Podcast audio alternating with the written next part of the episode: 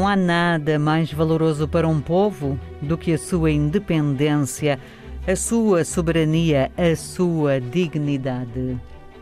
Ahmed Sékou Touré Independente da colonização francesa em 2 de outubro de 1958, a Guiné-Conakry situa-se na costa atlântica do continente africano e tem fronteiras com a Guiné-Bissau, Senegal, Mali, Costa do Marfim e Libéria. Fronteiras essas, resultado da ocupação colonial em fins do século XIX e XX, levada a cabo pela França após longos períodos de resistência dos povos da região. A história obriga-nos a esquecer essas fronteiras se quisermos falar da história mais antiga da Guiné e da ocupação dos diferentes espaços da costa atlântica, à região da floresta, aos lugares de pastagem onde organizações sociais e políticas Peul, Mandinga, Mali e Songhai construíram impérios, dominaram as rotas do sal e do ouro. No século XX, a proposta de criação de uma zona francófona na região, feita pelo general de Gaulle, presidente francês, foi liminarmente recusada por plebiscito e colocou a Guiné-Conakry na vanguarda dos movimentos nacionalistas e de luta pelas independências africanas. A governação de Sékou Touré, 26 anos, nascido em Faraná, Alta Guiné, de família malinqué, é controversa e a memória coletiva conserva ao mesmo tempo o sindicalista, o primeiro africano a organizar uma greve de mais de 76 dias com sucesso, o lutador contra a França colonial e neocolonial,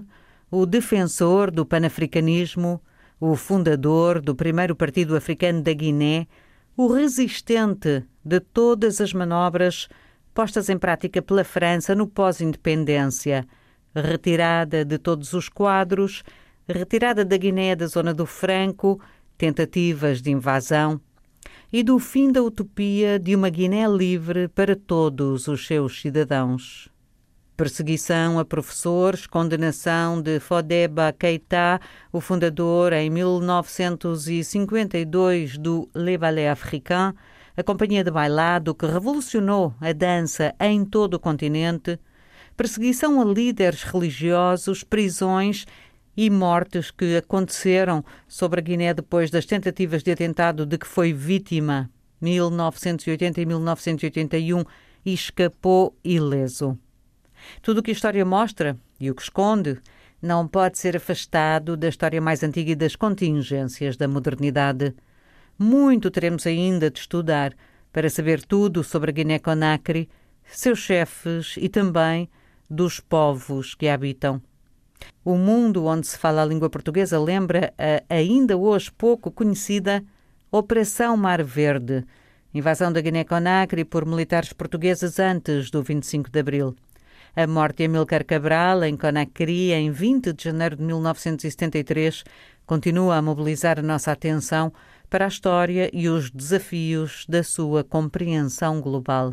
As sugestões de hoje, para saber mais, são a leitura de Frederick Cooper, Conflito e Conexão, repensando a história colonial na África, disponível na rede, e o visionamento de Le Ballet Africain, disponível no YouTube.